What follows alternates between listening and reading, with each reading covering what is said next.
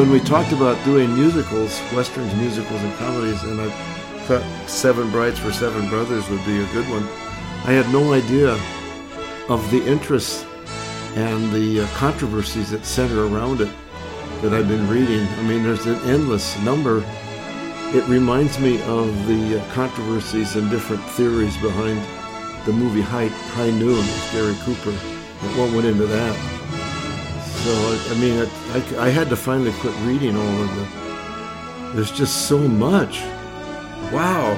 I, I uh, went on to IMDb and I sorted the ratings from lowest to highest, and I was reading some of the one and two, three, four star ratings, and yeah, and then and then of course there's a lot of tens, and overall I think it has an average of like a 7.3 or 7.6 or something.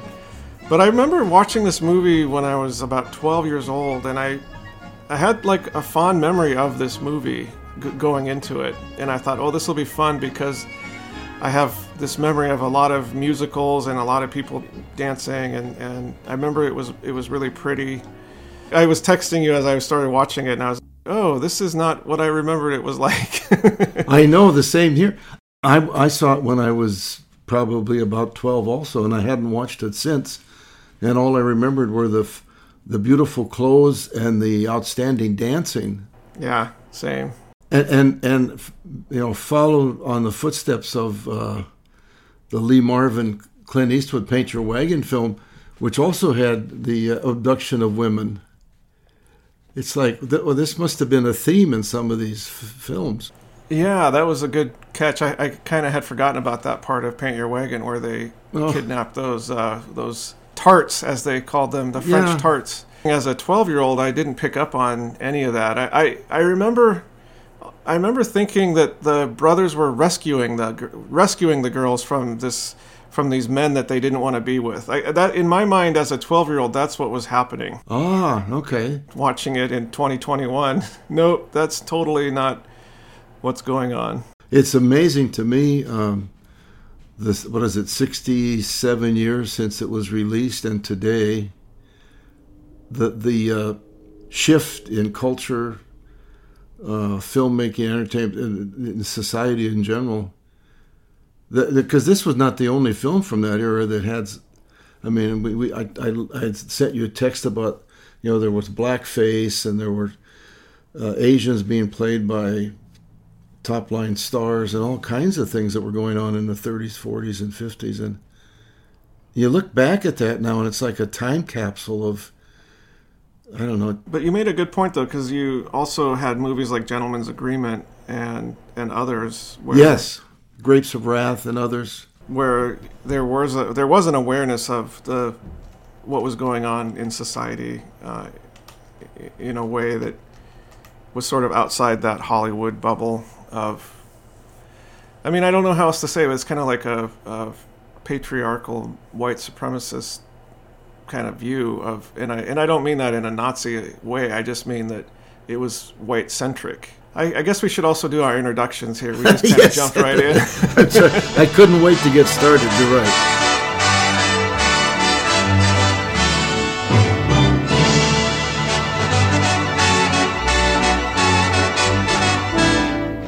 Listening to the opening music uh, of Seven Brides for Seven Brothers, and uh, this is Classic Movie Reviews, and you can find us on the internet at classicmoviereviews.net and on Patreon.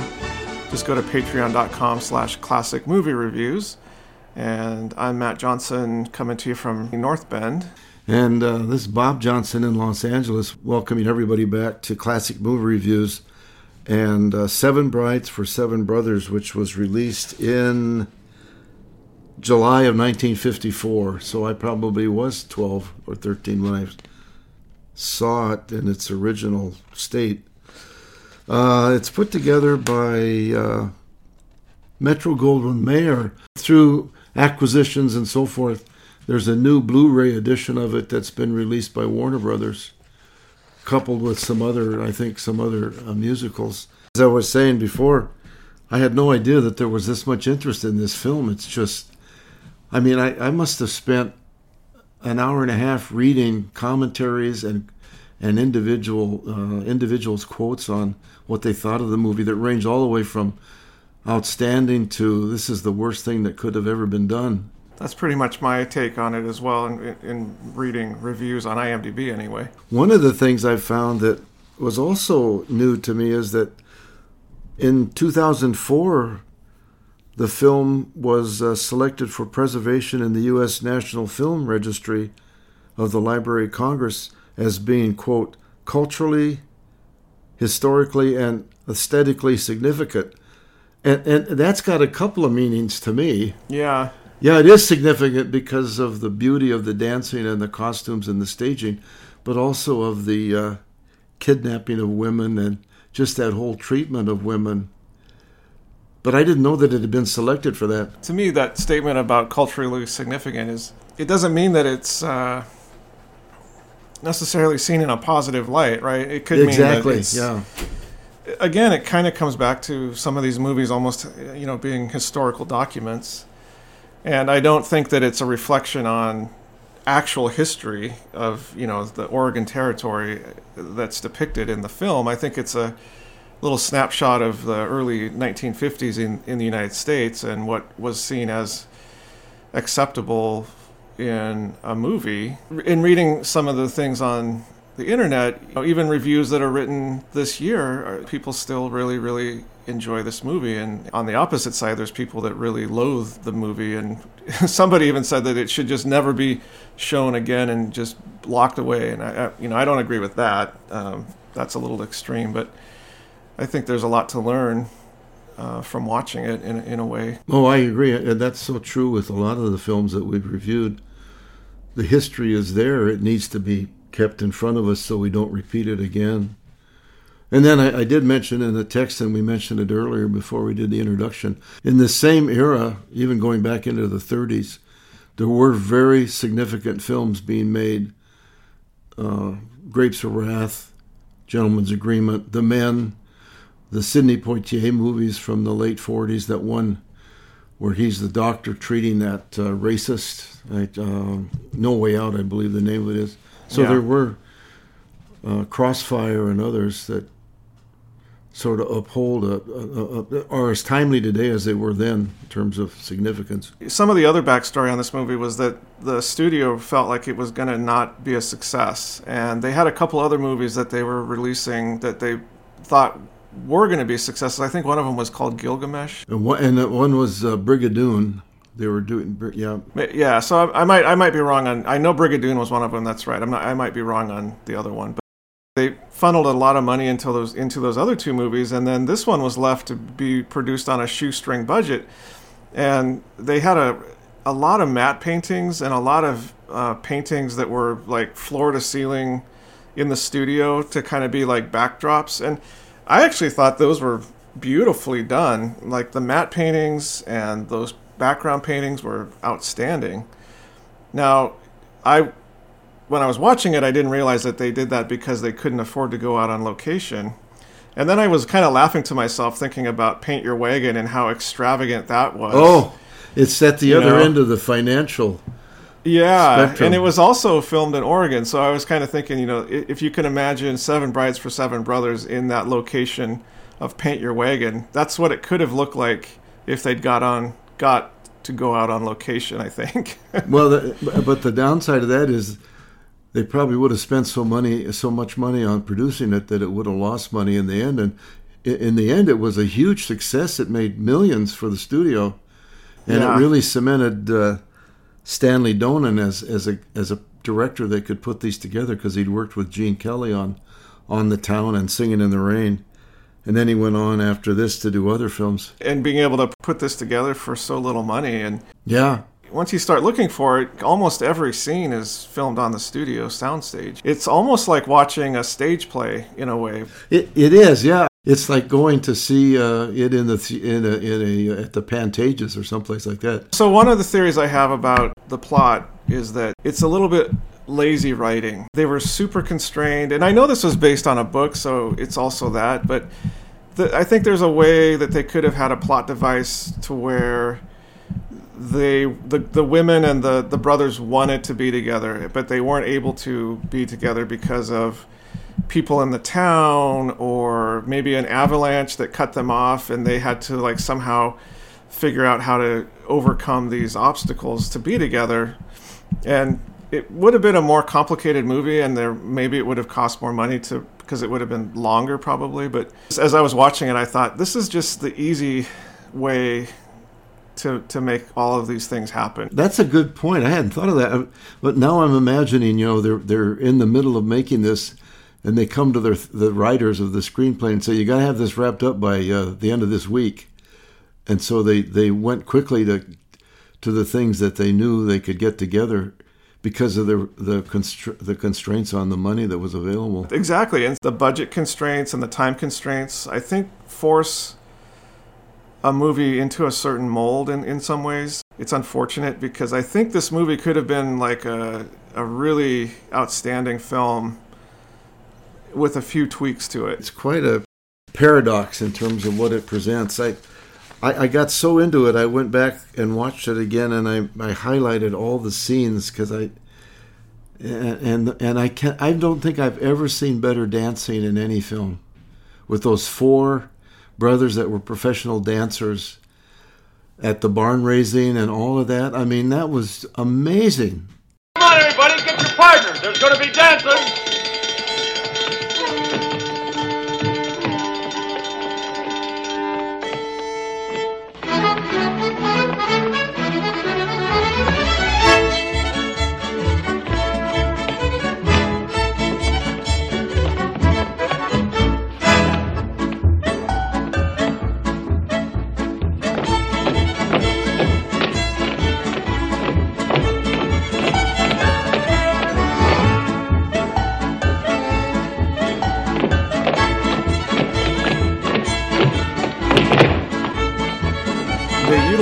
Everything they could in that set to, to be a prop in the dance number. It was really cool. I didn't think to do this, but I wish I'd timed how many minutes were on the screen. It was seven minutes. It was just over seven minutes. Oh my yeah. word! Well, there were there were seven brothers, and uh, one being Howard Keel, and then one was a man named uh, Jeff Richards, who was a very uh, good baseball player, and he was not a dancer. He was one of the brothers. But the other five, Russ Tamblyn was an excellent gymnast and tumbler, and the other four were uh, extremely uh, talented dancers. Russ Tamblyn was in West Side Story. Right? Yes, uh, he was.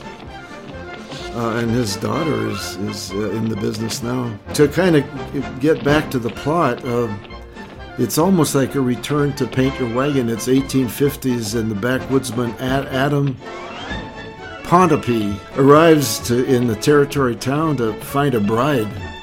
And from the very opening, it's, it's got that edge to it that's like, oh, please. He's, he's looking at all these women as though they're uh, potential brides for him. Because he's got to find somebody to take back because this place they've got with all these brothers is out of control. He needs help. That's a little over 10 pounds. How much the beef worth this year? $6 a pound. Well, I'll trade you for a new plow, two tubs of lard, barrel of molasses, 25 pounds of chewing tobacco. And you wouldn't have a wife under the counter there. I'm looking for a wife. Any special brand? Well, yes. I'd like best a widow woman that ain't afraid to work. There's seven of us men, me and my six brothers. Place is like a pigsty, and the food tastes worse. So I made up my mind. Next time I come into town to trade, I'm going to bring me back a wife. Well, that's a fine thing, I must say thinking you could come here and trade for a wife like she was a bag of meal. Oh, oh no, ma'am. I wouldn't say that, ma'am. Well, let me tell you, none of our gals is going to go off to bear country with you to cook and wash and slave for seven slummocky backwoodsmen. There's ten men for every woman out here. You want a wife, you'll have to go back east and get one. You mean there's no unmarried females in this town? Morning, morning, Miss Bixby. Hello, Mrs. Bixby. We're having a quilting bee. We thought you might have some odds and ends. Oh, I'll oh, see. How about these? Now, just a minute. What's the matter? They married? They're spoken for. Oh, just spoken for. You had me scared. I tell you, they're promised. Oh, lady can change her mind, can't she? Pay him no mind, girls. Fred, put his things in the wagon. Don't keep him waiting. Oh, I'm in no hurry. I got all afternoon. Yeah, well, you're wasting your time. You won't find a girl in this town to marry you. Never set my mind to something yet for what I got. Whether it's plowing 20 acres in a day or dropping a tree within an inch of where I want it. I'm here today to get me a wife. I don't need to go back home empty-handed. Well, you're all pretty and fresh and young. I'll keep you in mind. But I ain't deciding on nothing until I look 'em all over.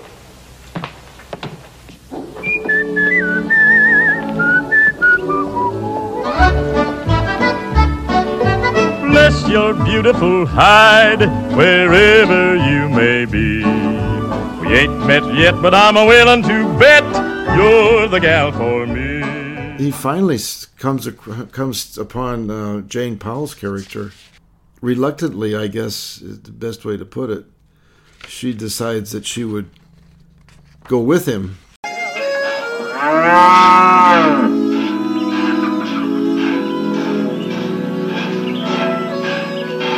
Name's Adam Pontipee. It's an odd name, I must say. I live up the mountain. I got a farm up there. Have you? Good farm and a house on it. There's timberland, high grazing meadows, sheep, milk cows, 50 acres of wheat. Only thing it ain't got, ain't got a woman. How about it? How about what? I just told you. How about marrying me? Oh, I know. It's kind of short notice. Back east, we would have met up a Sunday, leaving church. Six months later, I would have would have asked you, could I walk you home? Next two or three years, I would have sat in your front parlor every Wednesday night. And finally, I would ask your father, could I marry you? But here, there's not time. I got to be home tonight to tend to my stock. It'll be another five months before I get down again with my grain. You're going to keep me waiting all that five months just for your pride?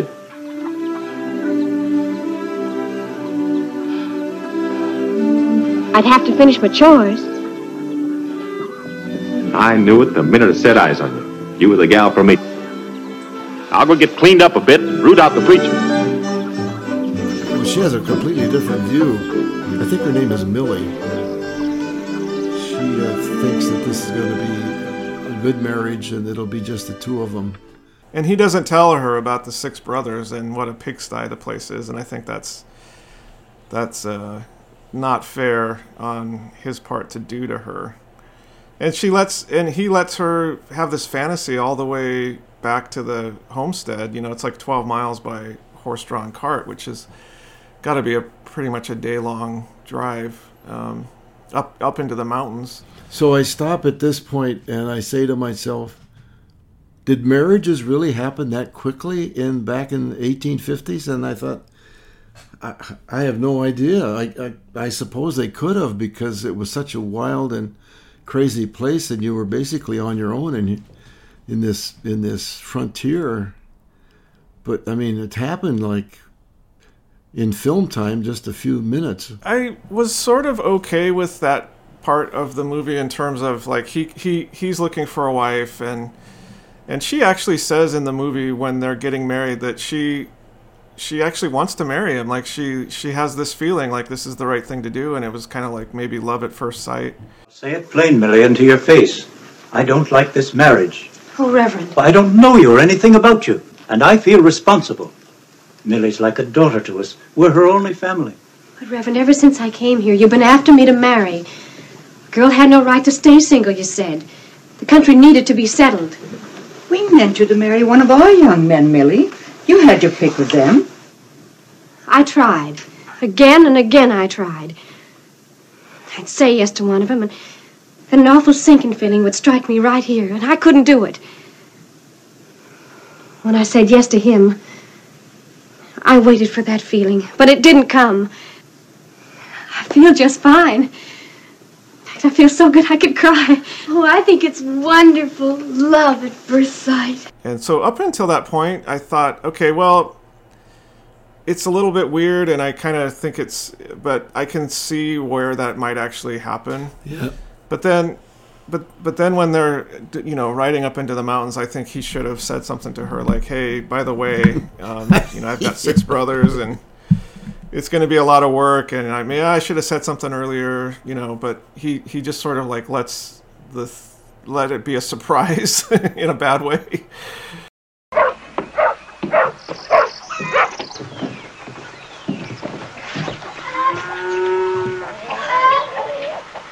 Oh this is uh, my brother caleb. How are you brother caleb? It's my wife millie. Your wife? Well i'll be a monkey's uncle. Hey, Eve, Dan! He done it! He got married! This is uh, my brothers uh, Ephraim and Daniel. How are you, Brother Ephraim, Brother Daniel? Which one is Ephraim and which is Daniel? Me. And this here's uh, Benjamin. How are you, Brother Benjamin? You didn't tell me you had brothers. Well, it must have been the wedding threw it out of my mind. You all live around here? Not round. Here. Oh.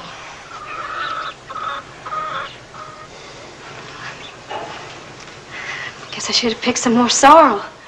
Uh, this is the house.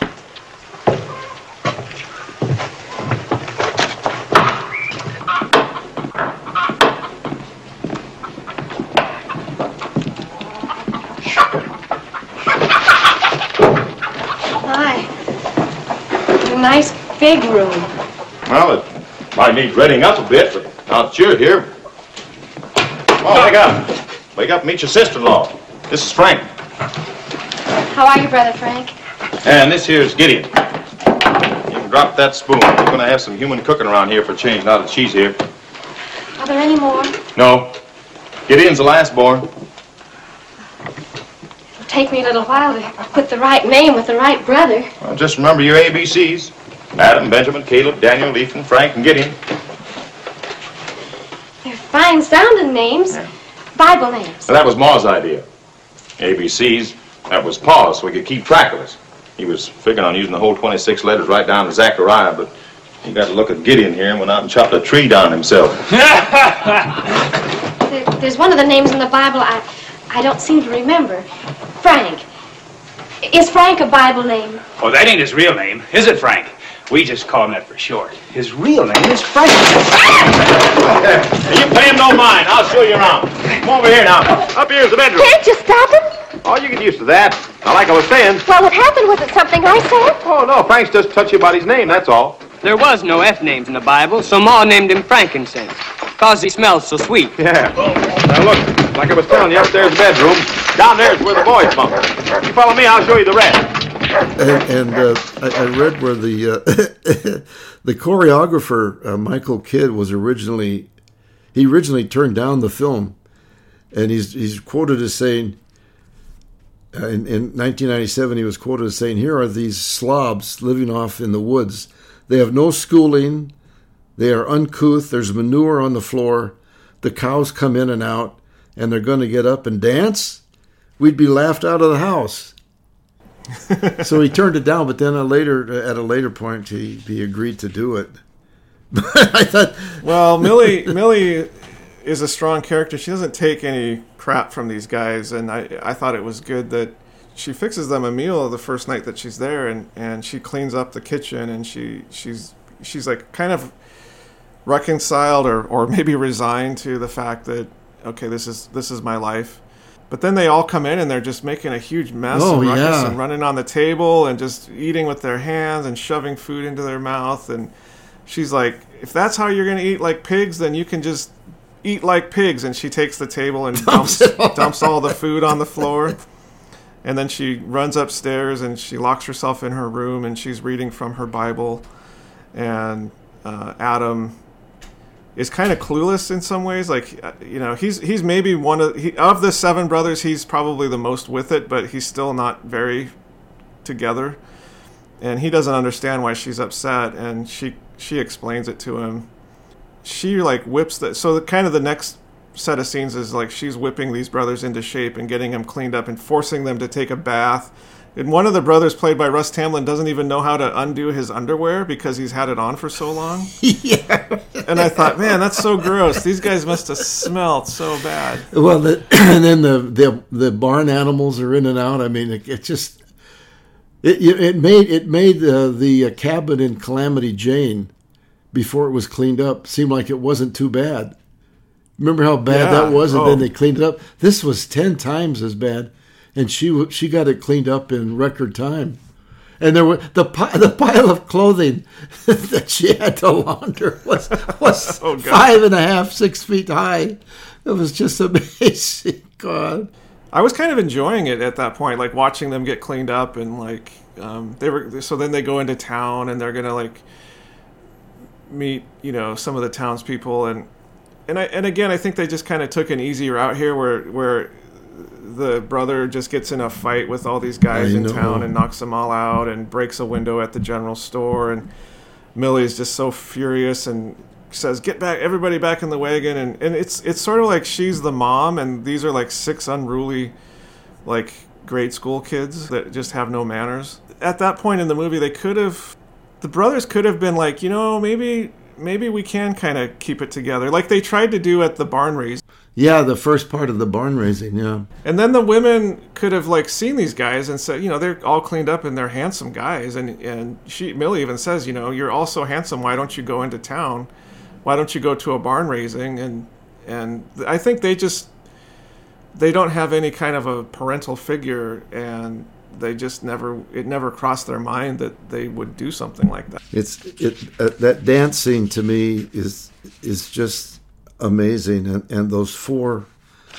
Let's see, I I lost my note, but the four of them doing that dance on that log. Yeah, I had never seen anything quite quite that exquisite, and it just adds to the to the uh, differences that appear in the movie.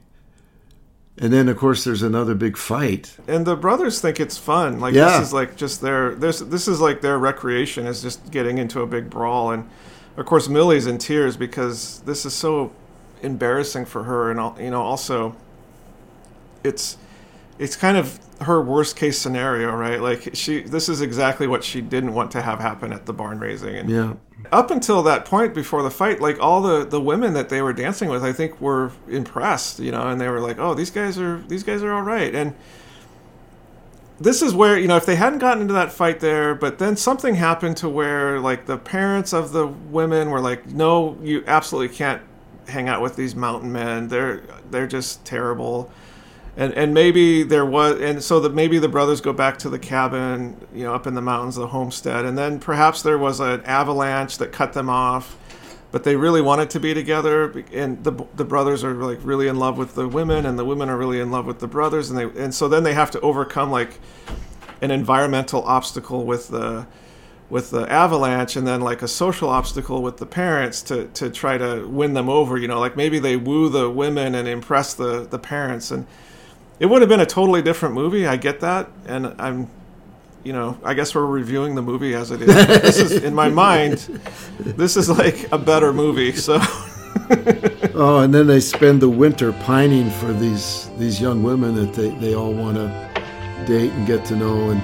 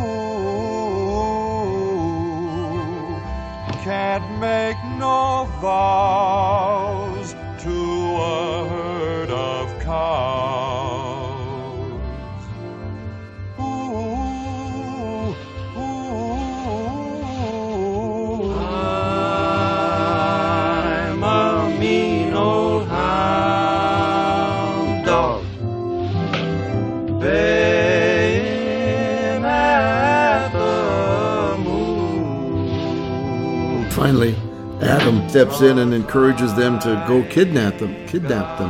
Yeah, because he read this story in Millie's Bible about these Romans that kidnapped these women, and the women were all in tears and crying, but no, they really were glad that they got kidnapped. who lived in the Roman days. It seems that they all went swimming while them men was off to graze. Well, a Roman troop was riding by and saw them in their me oh my. So they took 'em all back home to dry. At least that's what Plutarch says. Oh, yes, them women was sobbing, sobbing, sobbing, fit to be tied. Every muscle was throbbing, throbbing from that riotous ride. Seems they cried and kissed and kissed and cried all over that Roman countryside. So don't forget that when you're taking a bride, sobbing fit to be tied from that riotous ride. So then what happened? Gather around, I'll tell you. They never did return their plunder. The victor gets all the loot. They carried 'em home by thunder to Rotunda, small but cute. And you never seen, so they tell me, such downright domesticity with a Roman baby each knee named Claudius and Brute. Oh, yes, them women was sobbing, sobbing, I was sobbing. groaning so much. I was oh. And so they decide that they're going to go into town and kidnap these six women and, and bring them back up to the homestead. And then they, they actually do cause an avalanche with their gunfire, so that they're, the, the women are forced to, to stay with them at the homestead through the winter. And they realize they forgot to bring the parson with them, so they could all get married. That whole the, the premise of that those sets of scenes is is where we kind of depart from enjoying the movie as much as we did when they were all dancing. Oh, for sure. And then the women are are just so upset, uh, you know, for good reason. I mean, they've been kidnapped just out of their homes, literally. Like these guys just kidnapped them. Say Millie banishes all the brothers to the barn. Yeah, and then Adam throws a temper tantrum Yeah. and says, "I'm not living out here in the barn. I'm going up to the hunting cabin." He just And takes it's off. just like you're such a baby. You're just such a baby. You know, like good. Go up to the hunting cabin. You deserve it. and he spends the winter there alone. Yeah, I'll show her. Good for him. Yeah, right. yeah. I was glad that he went up there, and then, but then the women kind of get like what I would consider a Stockholm syndrome going because now they're like falling in love with their captors, and it's coming around to springtime, and the the animals are having babies, and I think. One of the other, the sisters gets pregnant. One of the sisters gets. I think I think Jane Powell's character gets pregnant Oh, okay. Okay. because it, it, Oh, she got pregnant before before before Adam got mad. Adam yeah. got banished. That way, Yeah, the, okay, the movie right. could stay within the rules of the production code. Right. She could she could she could be the only one that was pregnant because she was married. Right. But then he wasn't around, and then and then the Russ Tamblyn character goes up to the cab, the hunting cabin, and says, "You need to come back. You got a you got a baby. You have a daughter." And Adam's like, "Of course she gave me a daughter. Of course that's what she would do." And I'm just like, "Oh God, this is just so." Bad. And and Russ Tamblyn's character uh, as the youngest brother is more mature and adult than his oldest brother Adam. Yeah, and punches Adam in the face and says, "I've lost respect for you." You big dope.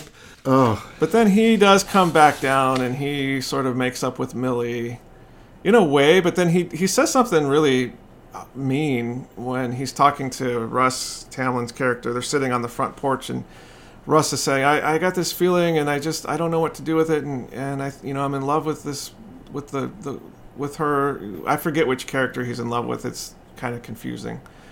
But then Adam says, "Oh, it's fine. You know, all women are the same. You'll find somebody else." And Millie's listening to this Yeah. because I think up until that point, Millie was like, "Oh, this is nice. They're gonna have a nice little talk out here on the on the front porch." And then Adam says that, and then she starts crying because clearly Adam just thinks that all women are interchangeable. of all the brothers, he's the most offensive because he he's the oldest and seems to have been around more. But he says things and he does things that are just awful. You know, it's almost like the townspeople, uh, the, the the the brothers, and and the main characters in Paint Your Wagon could have all been related. When you think about some of the behaviors, good Yeah. night. Oh, Yeah, maybe maybe um, Lee Marvin's character was their father. it makes sense. well, uh, then we find that, that that spring is coming.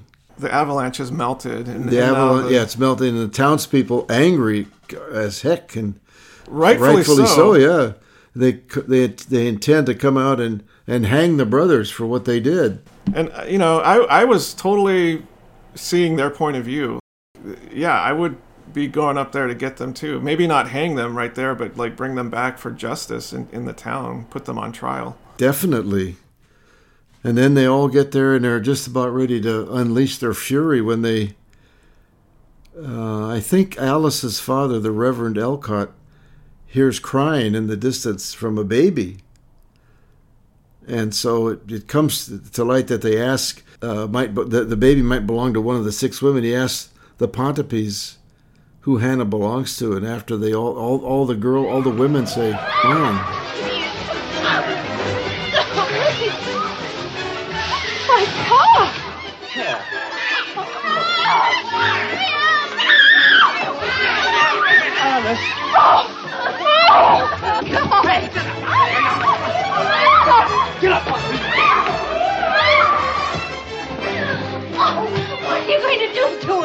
Hang him with the rest of them from the nearest tree. Just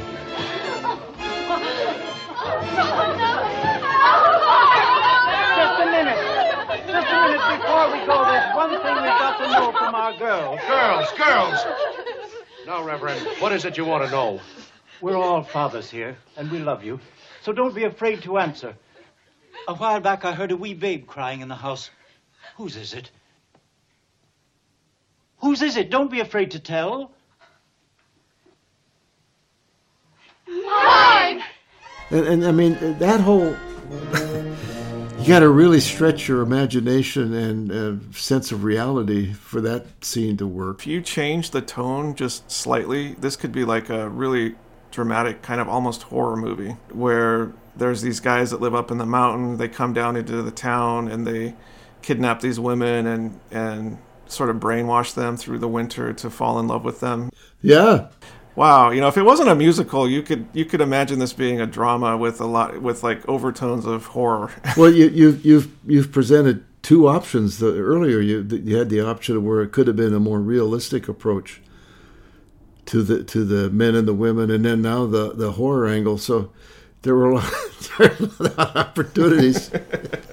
but I, I got to tell you, uh, I, I'm surprised at myself that I didn't realize it had some of this in the elements, or some of these elements in the film when I when I was saying let's let's review this one because I remember all the dancing and all the colorful costumes. I feel a little bad because I think in an earlier episode when we were talking about upcoming movies, I said, "Oh yeah, Seven Brides for Seven Brothers. That's a fun movie. I'm looking forward to that." I wish I could go back and like tell myself to not say that because I I was saying that from my memories as a 12 year old Yeah, of me- what this movie too. was was like. You know. Well, my rating reflects that I'm schizophrenic. I, I give the dancing and the costumes a nine, and I give the story about the kidnapping and the wives and the brothers a two. so I'm, I'm coming in at about a five. Yeah. On my final rating, and it, and surprisingly, it's it, it was so popular. I mean, it made several million dollars. Continues to be. Well, it also continues to to present people with opportunities to vent all over the place in terms of liking or hating it. Wow. True. You remember the wood chopping scene where they were chopping?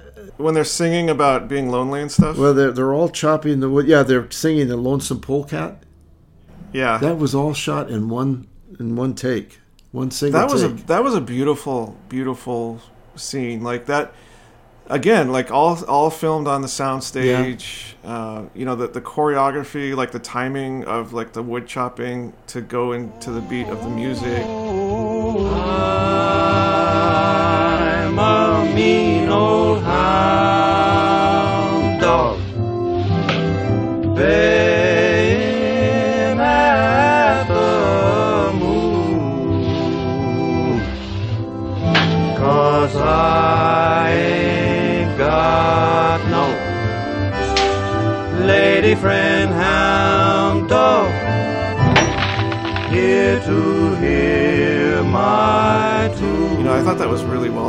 I, enjoyed that scene i enjoyed the scene with the barn raising up until the kind of the fight part of that i really like the matte paintings and the background paintings Uh, I thought Millie's character was really strong. I thought Howard Keel was just such a perfect mountain man archetype. So I didn't. I disliked his character. I, uh, I thought Howard Keel did great with the singing, and and uh, you know he really played it up. My overall rating is about a four. Definitely would not watch it again, and I probably wouldn't recommend it to anybody. Yeah, I feel the same way. I, I do want to give a, a special mention to Jane Powell.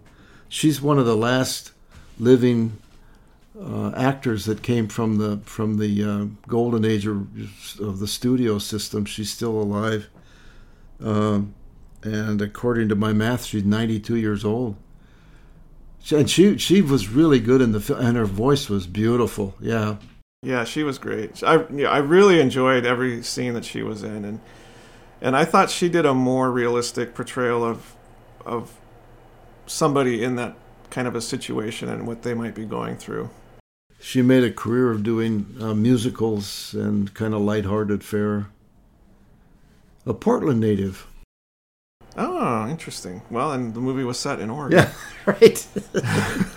so a five and a four. All right. Well, up next, I know I I know I like the next movie we're watching, and I I can I could already just I could already do a review of it because I've seen it about twenty times. And what would that movie be, Matt?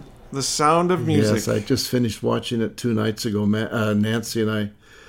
It it's got. I have a card here that I put together. What did I do with it? Okay. I listed like about 20 musicals that we've either reviewed or I've seen.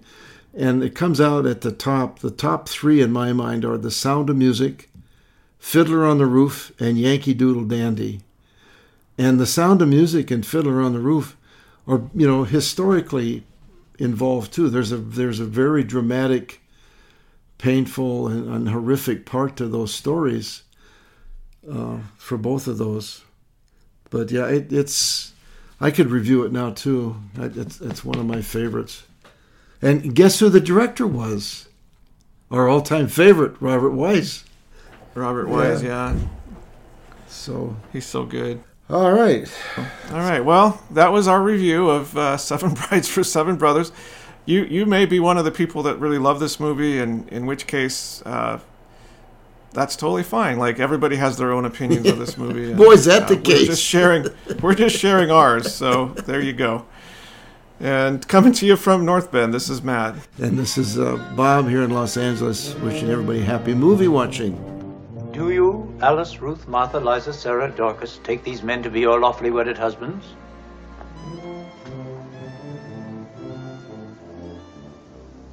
We do. We do. And do you, Benjamin, Caleb, Daniel, Ephraim, Frankincense, Gideon, take these girls to be your lawfully wedded wives?